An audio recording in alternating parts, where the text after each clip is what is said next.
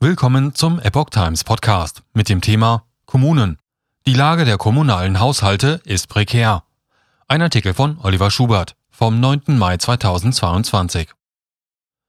Steuerausfälle und rund 150 Milliarden Investitionsrückstände bringen Städte und Gemeinden in Not. Verbände fordern daher Hilfe von Ländern und Bund. Die Krisen dieser Welt bringen auch Städte und Gemeinden zunehmend in Schwierigkeiten.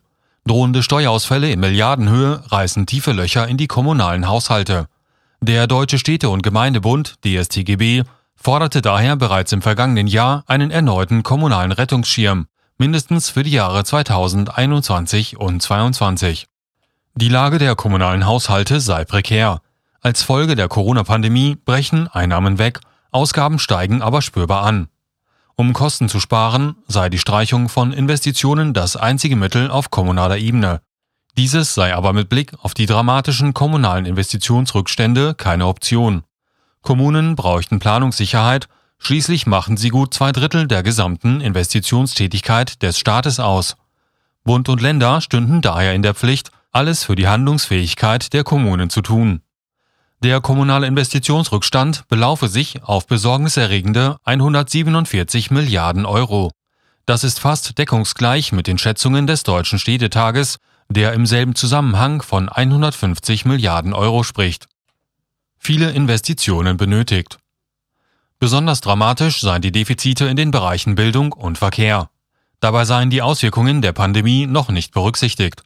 Es wäre für den Wirtschaftsstandort Deutschland verhängnisvoll, wenn die Pandemie die Investitionstätigkeit, die 2019 immerhin 61 Prozent der gesamten öffentlichen Sachinvestitionen ausgemacht hat, nachhaltig beschädigen würde. Auch aus diesem Grund stünden Bund und Länder in der Pflicht, mindestens für 2021-22 einen kommunalen Rettungsschirm aufzuspannen.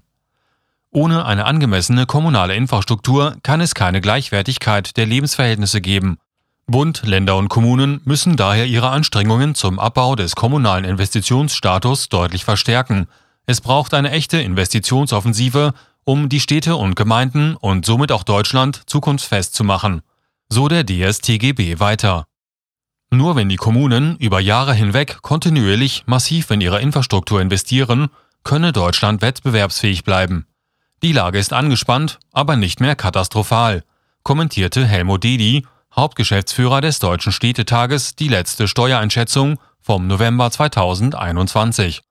Die Einnahmen entwickelten sich positiver als noch im Frühjahr 2021 prognostiziert. Die wirtschaftliche Erholung führt deutlich schneller zu einer Annäherung an die Einnahmeentwicklung aus Vor-Corona-Zeiten, sagte Dedi. Dennoch blieben die Steuernahmen hinter den von vor der Corona-Krise erwarteten Zahlen zurück. Es sei auch offen, ab wann wieder mit steigenden Zuweisungen seitens der Länder gerechnet werden dürfe.